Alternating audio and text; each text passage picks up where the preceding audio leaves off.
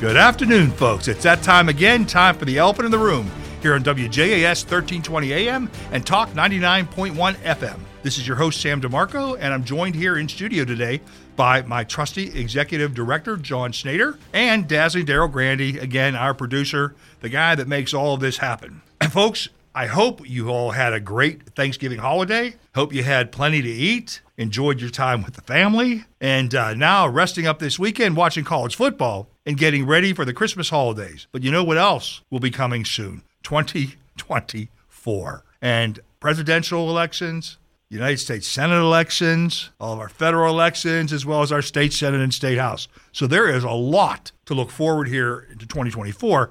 And that's why I am so happy and pleased to introduce our guest who's joining us by phone, and that would be Guy Ciarrocchi. Guy is a senior fellow with the Commonwealth Foundation and also a columnist for Broad and Liberty and Real Clear PA, where he focuses on the politics of the suburbs. He's a frequent radio guest across Pennsylvania. He's been on this show before, as well as in Greater Philadelphia with Chris Stigall, Rich Zeoli, Dom Giordano, and Don Stensland. And his best has been interviewed by and written for numerous national publications, as well as television news programs and podcasts. And Guy is interviewed by those folks because he knows what he's talking about. In 2022, he was the Republican nominee for the U.S. Congress in Pennsylvania 6. Fell a little bit short, but he led the ticket. And from 2014 to 2021, Guy served as the CEO of the Chester County Chamber of Business and Industry. He was the leader of the 2021 Vote Yes campaign, which regained our liberties by amending the Pennsylvania Constitution. Folks, welcome to the show, Guy Ciarrocchi. Hey, Guy, great to have you here.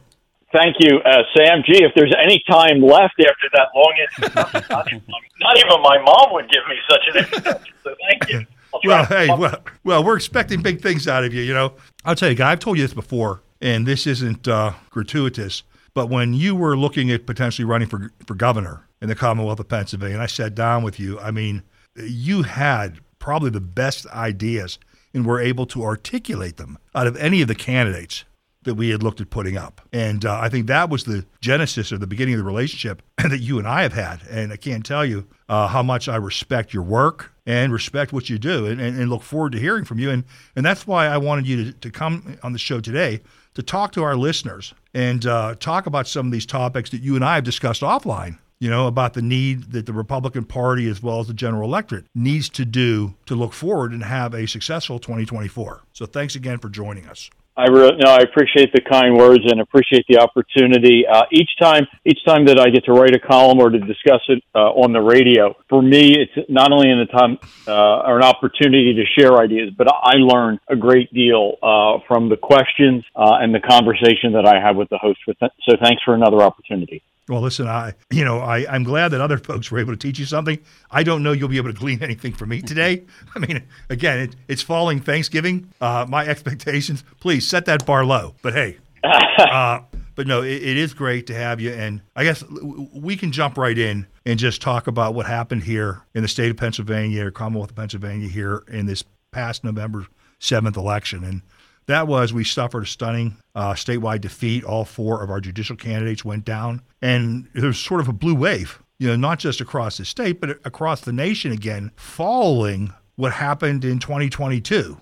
And I think there's a couple common similarities there. And, you know, one of, I guess the two are one, the issue of abortion, you know, which the uh, Dan McCaffery, the Supreme Court candidate for the Democrats here in Pennsylvania, played up extensively, you know, in commercials smearing the Republican candidate uh, Carolyn uh, Carluccio with. And then also, again, Republicans' failure, again, to utilize mail in ballots or early voting to be able to turn out our low and mid propensity Republican voters. And I guess, you know, the one begets the other, right? If we don't get our voters out, you know, the issues that bring out the other sides is going to make the difference. And I think that may have been what happened. Yeah, so so thanks for the chance to talk about it because it's important to think about this past election, but with the eye towards the next one. Every election is important because of the candidates who are running and the platforms they're running on. They're also important because, as you rightly turn, uh, point out, the next election is always coming. So it's important for particularly Republicans who have not been as successful as they need to be to look at what happened and take lessons learned and move on. You know, it's sort of like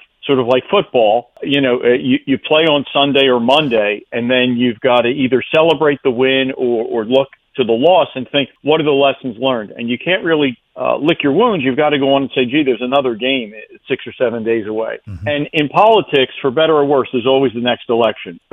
So I've been looking at why do we keep falling short? And if you step back uh, and look at it, look, some of it may be obvious, but we need to say it out loud. You need to uh, embrace it. One is uh, we we need to make sure that we have the right message for voters.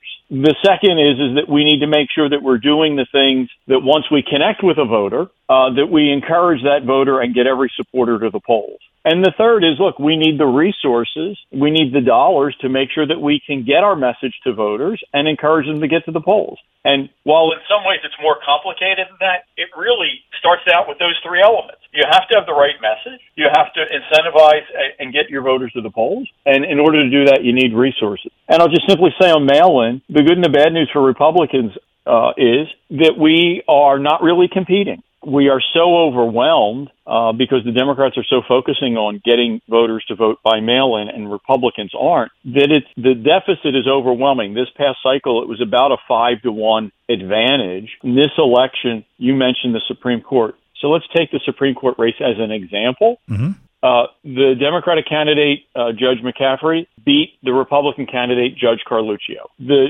uh, McCaffery beat Carluccio by about 250,000 votes. But in mail-in, Judge McCaffery beat Judge Carluccio by about 510,000 votes.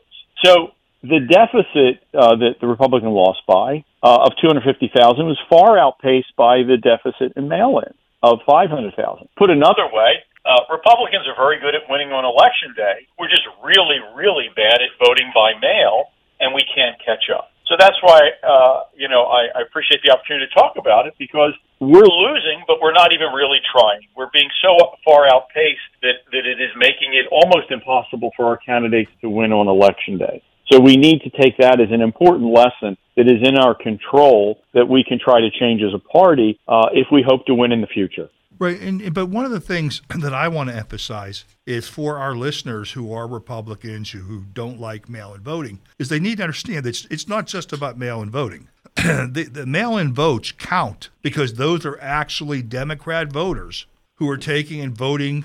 They're just using mail to do so. So the Democrats are doing much better job at getting their low and mid propensity voters to vote. They're just using the mechanism of mail by which to do so. So when we look at this and we say, well, we won the election day vote, but we lost the mail in vote, you know, yes, that's all true.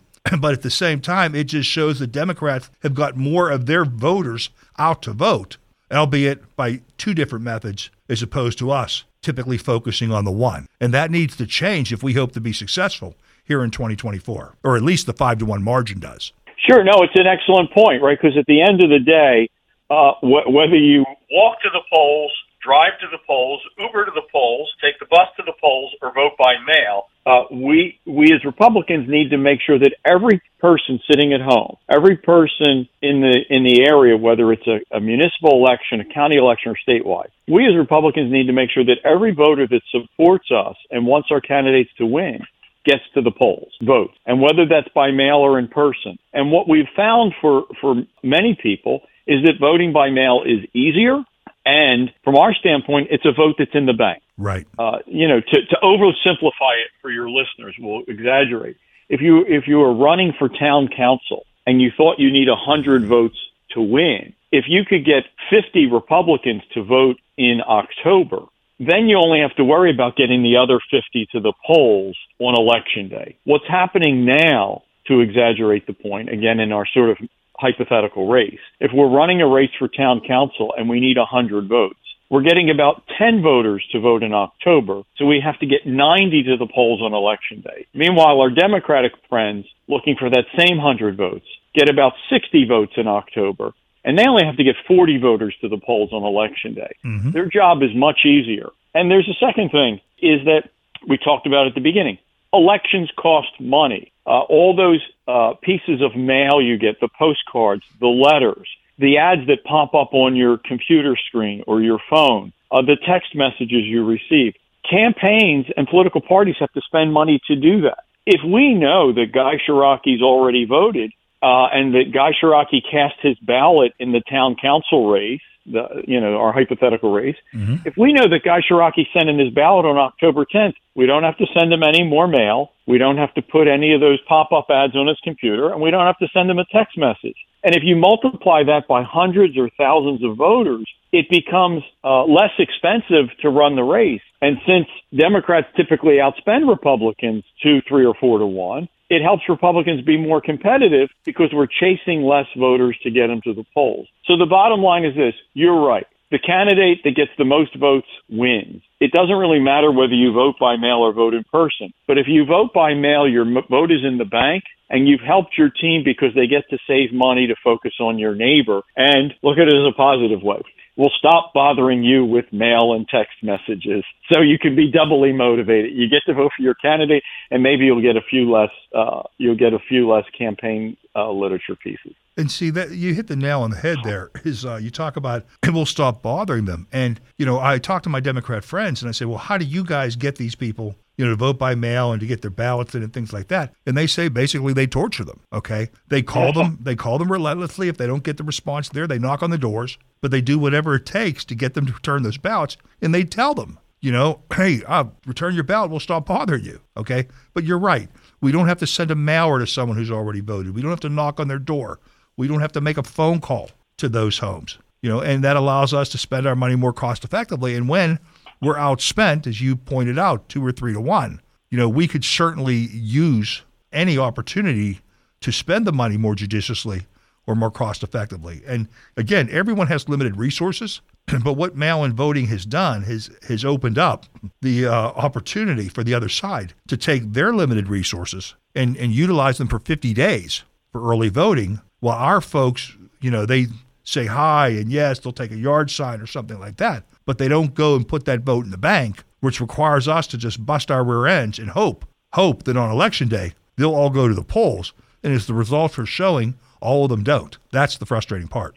Yeah, I mean, uh, look, many folks like me and you that have talked about, you know, we use we again, uh, you know, I, I use my uh, uh my town council race. Use it another way. You know, it's a hundred yard dash. Well, if it's a hundred yard dash and and the Republican has to start at the starting blocks, but the Democrats at the 50 yard line. When the starter's gun goes off, more often than not, the, the person who starts 50 yards ahead is going to win. So it, it, it's making it hard for us because it's putting it there. And then look, again, uh, I have a family, I work, I have kids. Um, you know, my mom, my mom lives with us.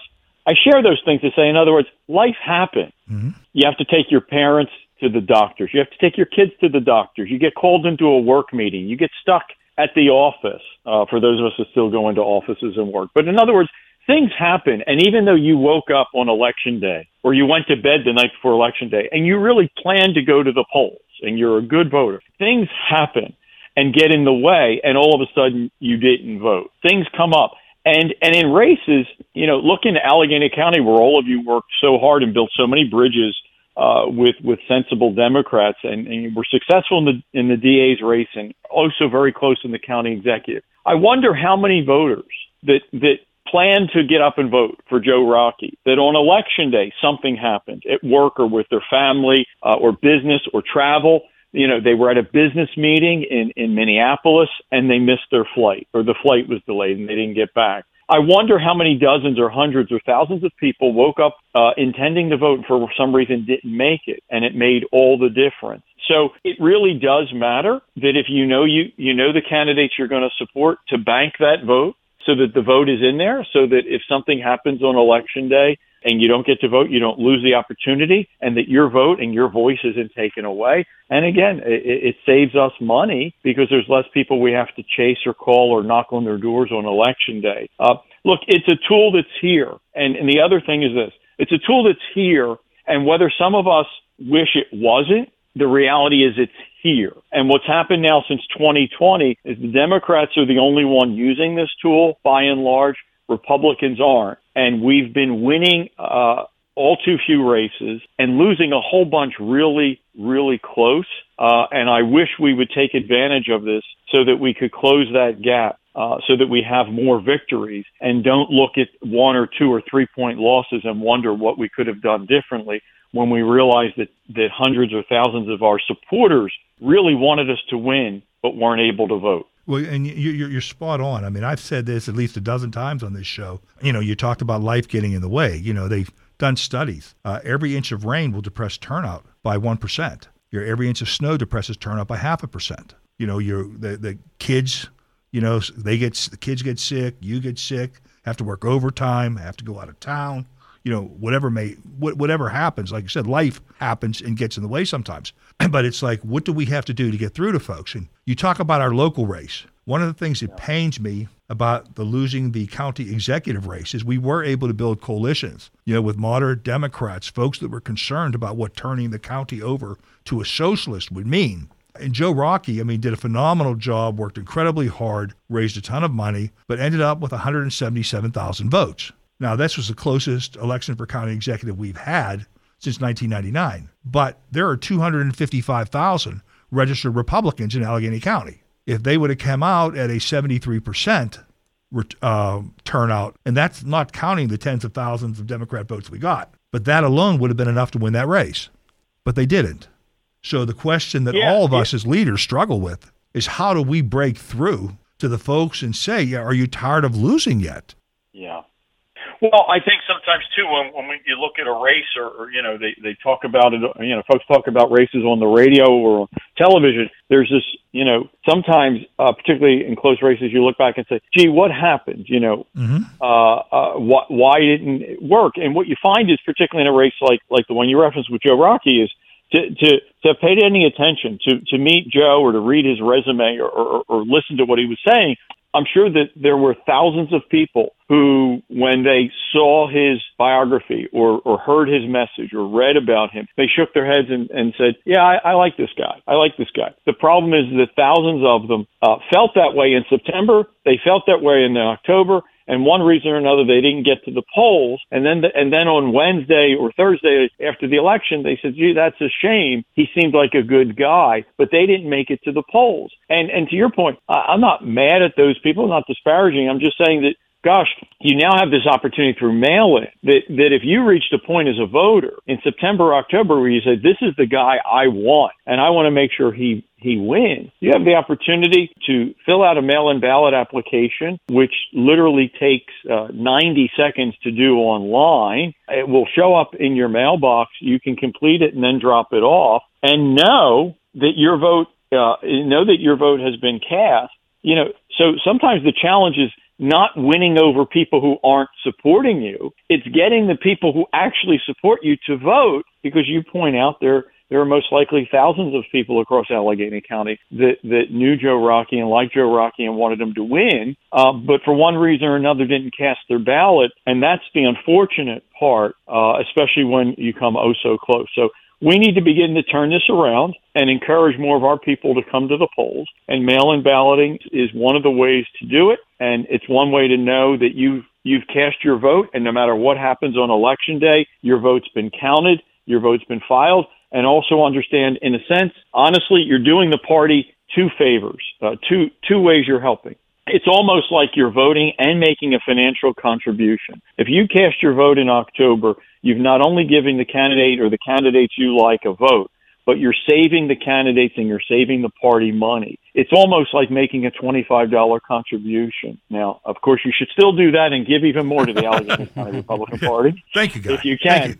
But but you're also saving the money that the party raises because if if 50,000 uh, Allegheny County Republicans vote early by mail, that means the money that the party is able to raise can be used on the voters who haven't yes voted.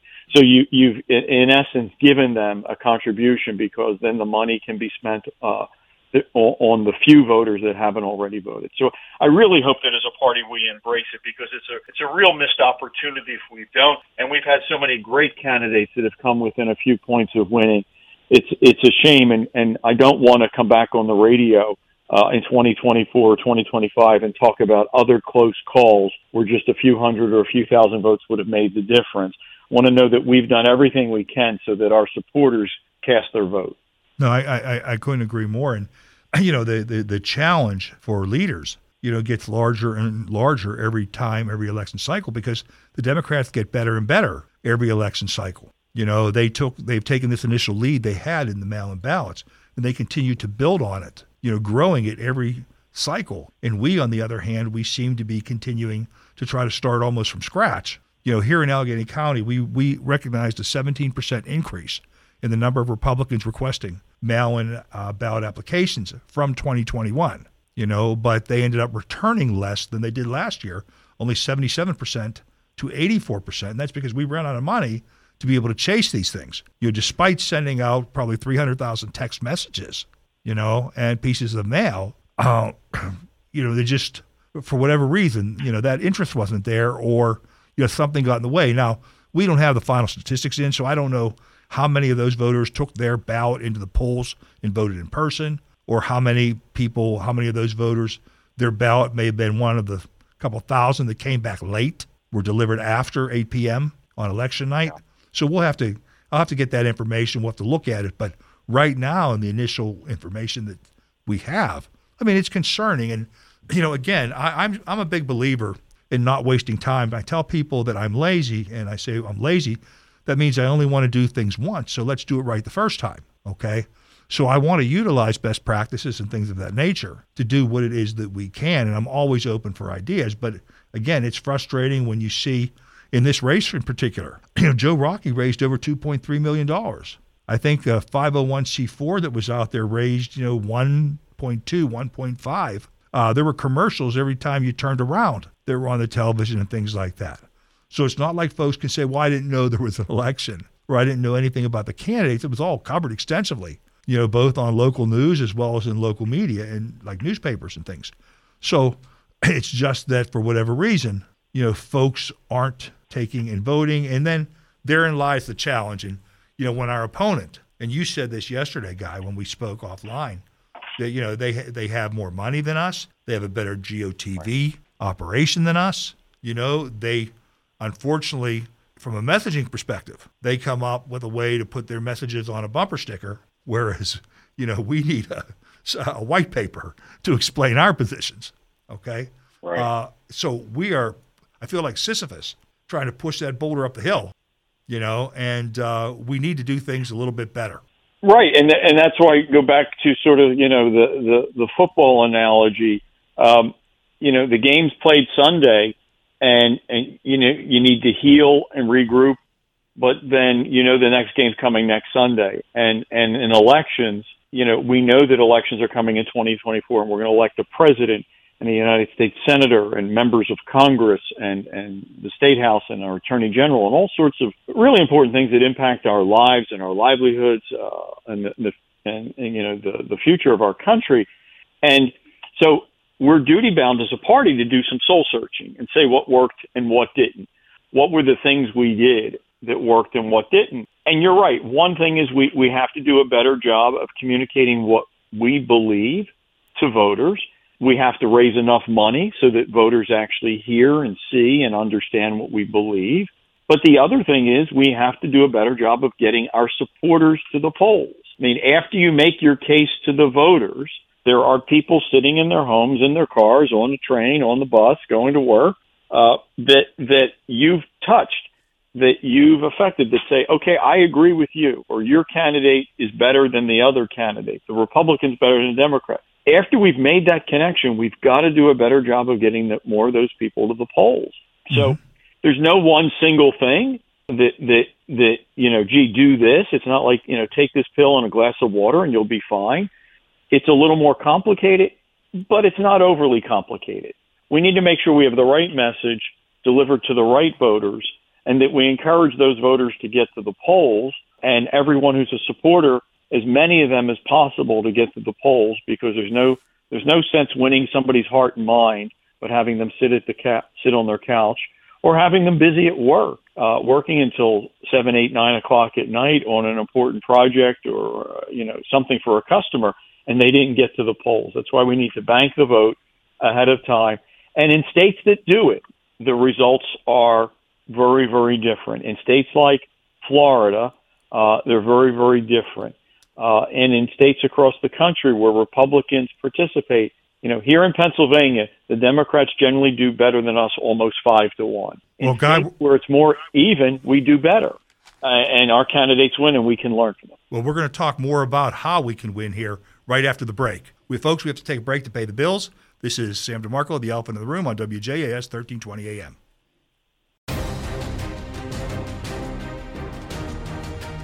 Folks, welcome back to the Elephant in the Room. Again, Sam DeMarco. We're joined on the phone here by Guy Ciarrocchi.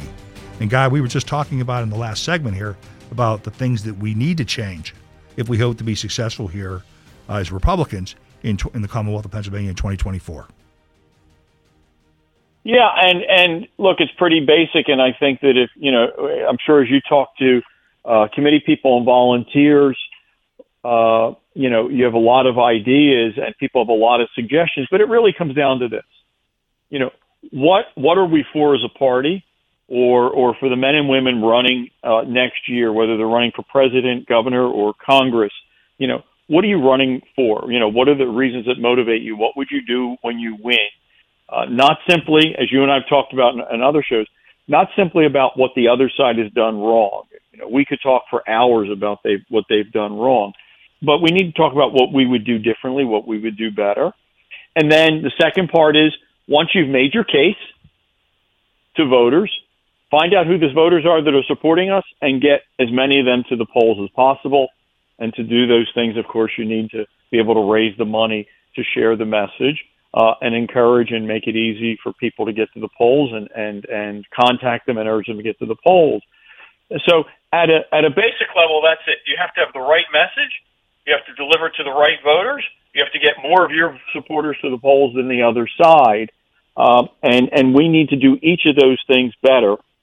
I think working on mail-in is the easiest because it's in our it's in our control.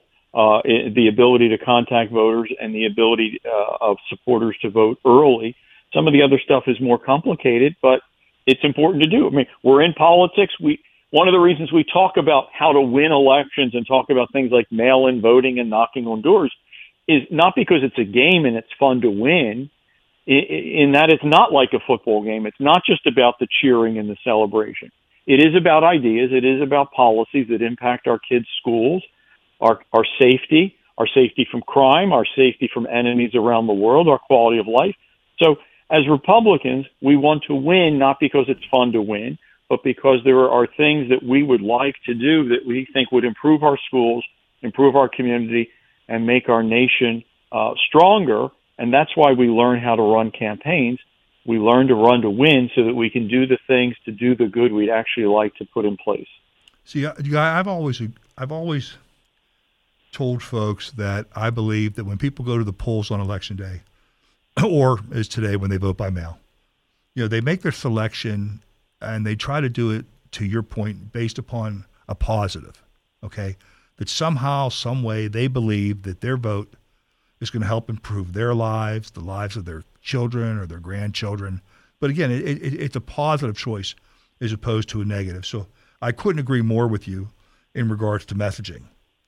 But we run into these storms, and I'll use the county executive race as an example here. Now, maybe Joe Rockey losing was a was a byproduct of the fact that Democrats outnumber Republicans in the county by almost two to one.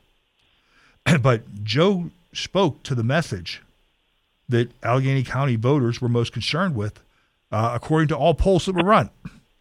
He talked about crime and public safety and the need to improve that. He talked about taxes and he was against doing a countywide reassessment. And he talked about jobs. You know, Allegheny County has lost 50,000 jobs in the last five years. So he spoke to the issues that folks were concerned with. His opponent she ran on the on the topic of abortion, even though the county executive has absolutely nothing to do or absolutely no say in regards to abortion and elections. And that was enough to drive up turnout to just over about 41% here in Allegheny County with the registration advantage they had. It was enough to get more of their voters to the polls than ours. So, you know, it's uh, at the end of the day, you know, this is sort of a thing. It's sort of like a recipe for a great meal. Okay, there are a lot of ingredients that are required, like you said, you have to have a positive message. What are we for? You have to get it to the right people. But you also have to have that get out the vote operation or infrastructure to be able to ensure that the people that are hearing that message and that do identify or do like it, okay, will take and vote early, if you said casting their vote in October, or get to the polls on election day. Because enough of them aren't today, and that's what's frustrating. I don't believe as a Republican that we're losing elections because we don't have the best candidates. I believe we absolutely do. I believe we have the best ideas, is proven by there's not a single jurisdiction I'm aware of in this entire country that's run on progressive ideas that's actually prospering or succeeding. But yet the public elects them based upon the way those candidates were packaged, how they sold fear that a right or rights were going to be taken away, and their extensive, you know, uh, get out the vote infrastructure paid for by the significant uh, margin uh, they have in regards to money and resources. So, you know, again, um, those are the challenges that we have. But I absolutely do believe that we can win this. And as we look to 2024, I think, you know, in a presidential election year, we're going to have turnout. The challenge is going to be how do we identify the turnout or the voters on the margins right. that may not come out, you know, in what it will promises to be a high turnout election. Yeah. So, I mean, earlier, as you were talking about, you know, the many things you're doing and and the way we go about it and the challenge versus the Democrats, I think there's a lesson to be learned.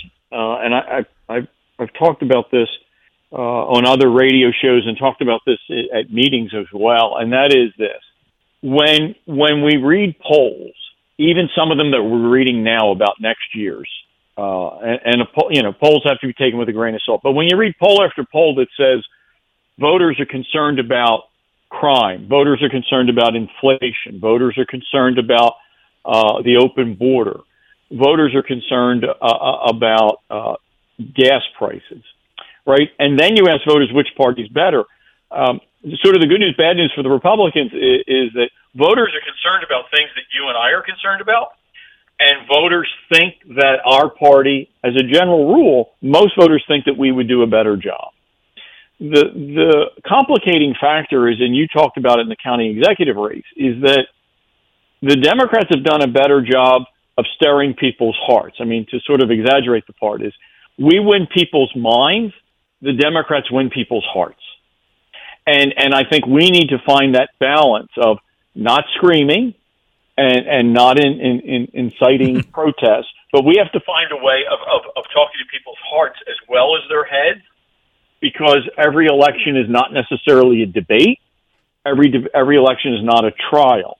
It is aspiration. It is that you know what's what's America like, uh, and how will it be better for me? How will it be better for my family? How will it be better for my community?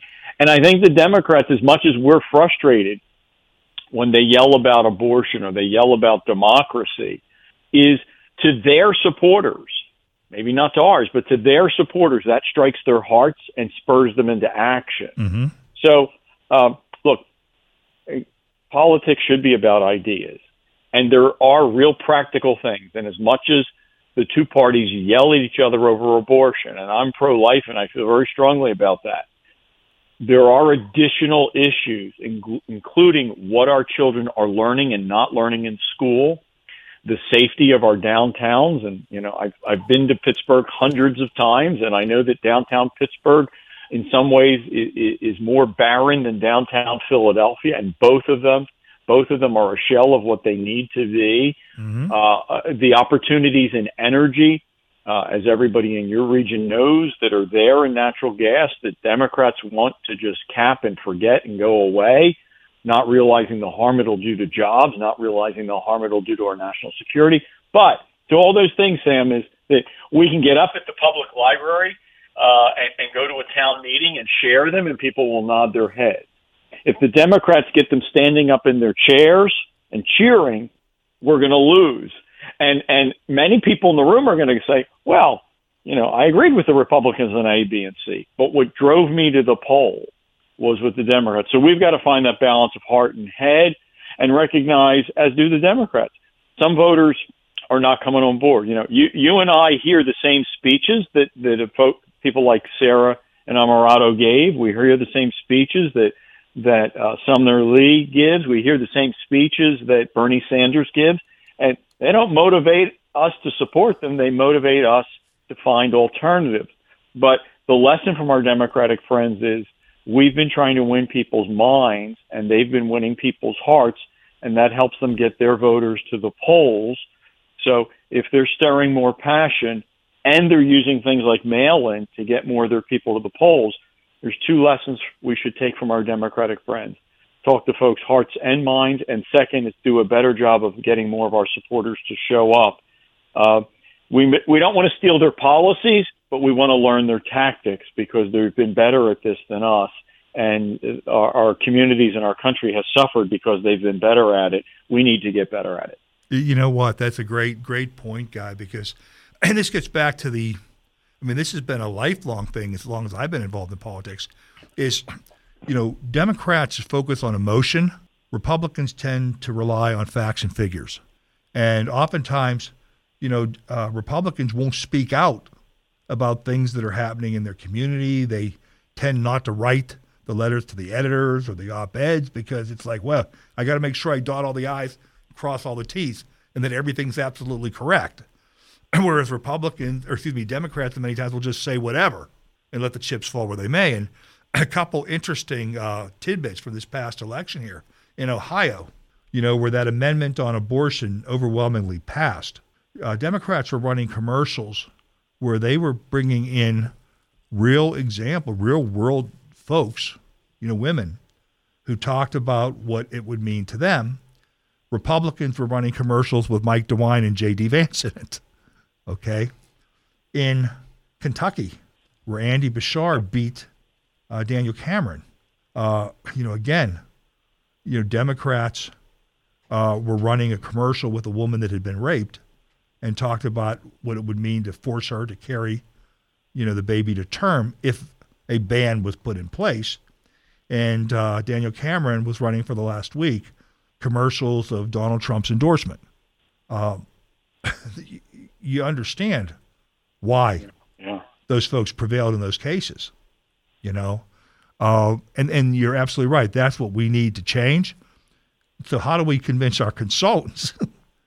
okay, who invariably end up pushing, uh, you know, these these ideas upon the candidates that they need to change.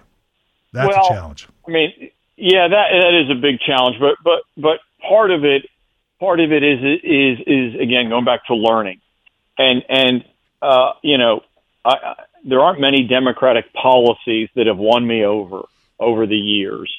Uh, wearing any hat I've had in government or as a chamber president, there aren't aren't many left wing policies that I say, gee, that's a neat idea. But you have to I think we have to understand that while real lives and real real consequences on crime and taxes, the economy, energy, national security, our border are really at stake. There is this gamesmanship to winning elections. And picking a good candidate of good character with an ability to do their job is critical. Picking a good candidate with a good message is critical. At the same time as making sure that that candidate can connect with voters and that the team around that candidate is doing what they can to contact voters and get them to the polls. This is what we learned from the Democrats because I'm biased. You know, you and I are biased, right? Mm-hmm. I, I, I think, I think that if, if we if if we moved out of Allegheny County for a second and and we stopped people in in you know Knoxville, Tennessee, Columbus, Ohio, uh, you know uh, Charleston, West Virginia, and said we're gonna we're gonna show you two resumes from two candidates. We're gonna show you two stump speeches from two candidates. You and I believe in our hearts that that take politics and party out of it. Most people would have picked most people would have picked Joe Rockey over Sara. Is, is that uh, but but because his life story was better, his experience was better, his grasp of the job was better, his focus on the job was better, all the things that you would want. But they did a better job of touching people's hearts. And once they touched them, they did a better job of getting them to the polls. So I hope the candidates notice that. I hope that party leaders notice that. And I hope the consultants catch up to that. And, and again, uh, bless our consultants, and, and they need a livelihood too. But I think they need to understand, you know, there are things from the other side we can learn. And, and while they may not be good at governing, they are very good at running and winning elections. And all too often in Pennsylvania, when races are decided by two or three points, they figure a way to, to squeak by. So we should learn from them in how they conduct themselves, which does not mean we ought to adopt their policies and doesn't mean we ought to do some of the what I see as destructive things. But they seem to do a better job of connecting with people's hearts and they do a much better job of getting their voters to the polls. And from that, we ought to learn. Uh, and if we don't, uh, as they say, insanity is doing the same thing and expecting different results. We've now had the 2020, the 2021, the 2022, and the 2023 election with new election rules on how people can vote. Our voters can continue to complain we don't like the change. We can be indignant and say we're not going to do it, but we keep losing too many close races and too many good people are falling to defeat. We've got to find a way to, to change our behavior so that we can get good people into office.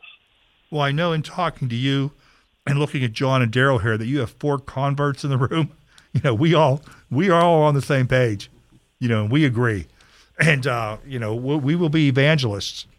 I know John and I, as we go out and we talk, you know, to the voters, to the Republicans in Allegheny County here and across this great Commonwealth, to espouse, you know, what needs to happen, you know, for us to win. It's again, you have people that complain about their lives, but you know vote the same way. Uh, and you know, you and I were talking again you know, the other day. Uh, it's it's we have a polarized political atmosphere here, and everything has become tribal. And it's like you have Steelers and Browns fans, right? So you know they're going to vote yeah. for whoever wearing their color jersey, and not paying attention to what else is happening, you know, around that. So it's a uh, very interesting. Yeah, and, and look, and and you've been constantly focusing on, uh, I, you know, on on ha- how to close the gap, and in some cases you've been able to do it, and others, you know, you've fallen short. But you never stop looking at how do we solve this puzzle, and that's a good thing, and, and more party leaders should do it. Look, to use a bad analogy, as I keep talking about about football, but you know. Um, when the Super Bowl happens, regardless of who the two teams are, about 90% of the crowd goes there wearing the jerseys of one of the two teams and passionately cares. you know, last year about the Eagles and the Chiefs or mm-hmm. whoever it might be, right? The, the Steelers and the Cowboys. They, 90% of the people go there with, but about 10% just want to see a great game and want to be part of the experience.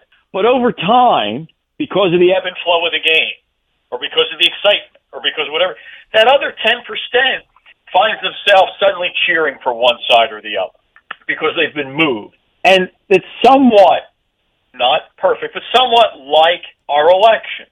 About 90% of the voters go into an election knowing that barring something unusual, they're going to be supporting the Democrat or Republican.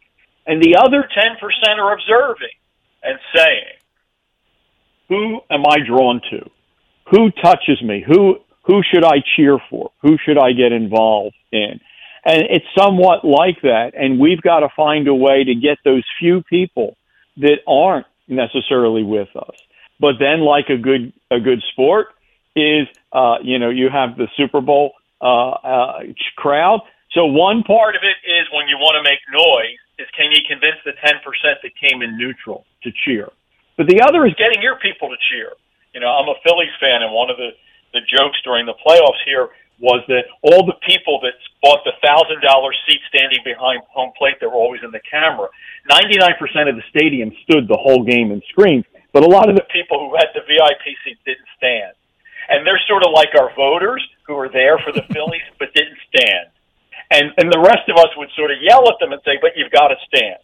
And that again is another analogy of the voting, right? All, most Republicans want the Republicans to win.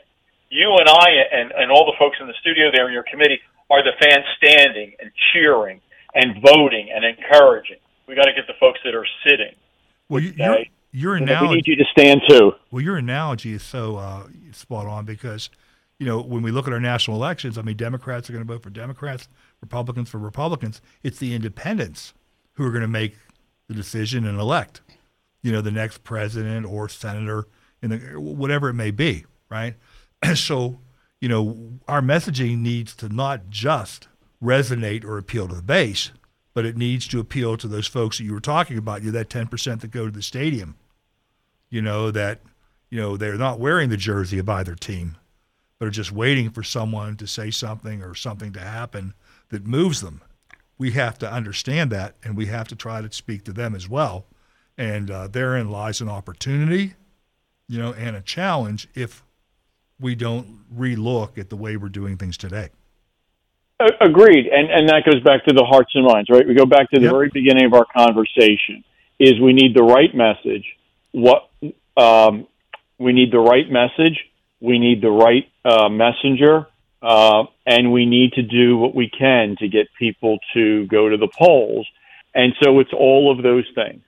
The right message, you know, a good candidate with a good message and a way to communicate it to the voters. And then once you've made the sale, to convince those voters to go to the polls. And as we've been talking, mail in is another way to get people to the polls, to bank your vote so that if you make something happens in life and you can't get there election day, your vote's been cast and it's a way to not only vote for your candidate or the candidates you want to support, but it's a way to uh, almost make a, a financial contribution because you're letting them save money to focus on the voters that haven't. Uh, and, and folks like you and me uh, continue to think about what's the, you know, who are the best candidates with the right message that can appeal to people's hearts and minds. And then what do we do as, as a party? What do we do as volunteers? What do we do as supporters to get as many of our supporters to the polls?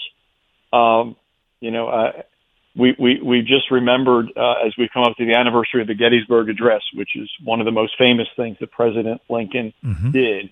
Uh, in a less well known, when he was a party official, President Lincoln had a handbook that he would give to Republican activists on how to win an election. And I hope not to bore your listeners, but I'll cut to the chase. Republican, uh, you know, party leader Lincoln, party leader Lincoln used to tell his uh, supporters, this is what we do. Look at the list of voters. Know who's with us. The ones who are unsure, let's have someone talk to them about the things they care about to see if they'll vote for us. And then let's get all of our voters to vote. That was President Lincoln. Now, the Gettysburg Address, his second inaugural address, far more powerful, far more important. But even 160 years ago, before anyone thought about the internet, pop-up ads, or Google, President Lincoln, as a party leader, understood how to win an election. Know who your supporters are. Know who the undecideds are. Find a way to talk to the undecideds. And then once you've come up with your final list of supporters, do everything you can to get them to cast their ballot. It's 160 years later. The technology has changed. The money has changed but the principle is the same. Our Democratic friends are better at it than us. We need to remember that we need to understand how to do it just as well to get good people, to get, you know, the 2024 version of Lincoln and the party that he helped create to get them into office. The concept is timeless. You're absolutely right. You know, well, Guy, listen, it has been a pleasure having you on the show today. Thank you so much for sharing your experiences and your wisdom here with our listeners in Allegheny County you know, again, I uh, hope to have you on again soon. I know you have a hard stop you have to go, but uh, we can't tell you how much we appreciate you taking the time here, you know, uh, just after Thanksgiving, you know, join us on the show. Thanks for the opportunity to talk about this. And I said, talking it through with you and hearing your, your information as well does, does help me uh, as well. And for, for the listeners, uh, you can follow me uh, on social media, on t- Twitter or now X at, at PA Suburbs Guy, uh, also on Facebook at PA Suburbs Guy. Uh, and if you have a comment or a suggestion, let me know. And then my columns, as, as Sam said, are at broadandliberty.com and Real Clear, Pennsylvania. Look, I look forward to continuing to discussing this, but I also look forward to the opportunity to come back and talk about some wins and about some good people we got into office to do the things we care about. So thanks for that chance, Sam. No, you're welcome, and thank you. And folks, I can tell you that I read Guy's articles, and those are the reasons why he's on the show. I highly suggest you go out and do the same. I think you can learn a lot, and uh, there's a lot of wisdom, you know, coming out of Mr. Ciarrocchi. Guy, thanks again, my friend. You have a great day. Thank you. folks, as always, time flies when we're having fun here on the Elephant in the Room. Hope you enjoyed the show today with Guy Ciarrocchi. Next time, I'll tell John not to speak so much. Okay. Until next week, this is your host, Sam DeMarco, signing off. The Elephant in the Room on WJAS 1320 AM and 99.1 FM Talk. Have a great day.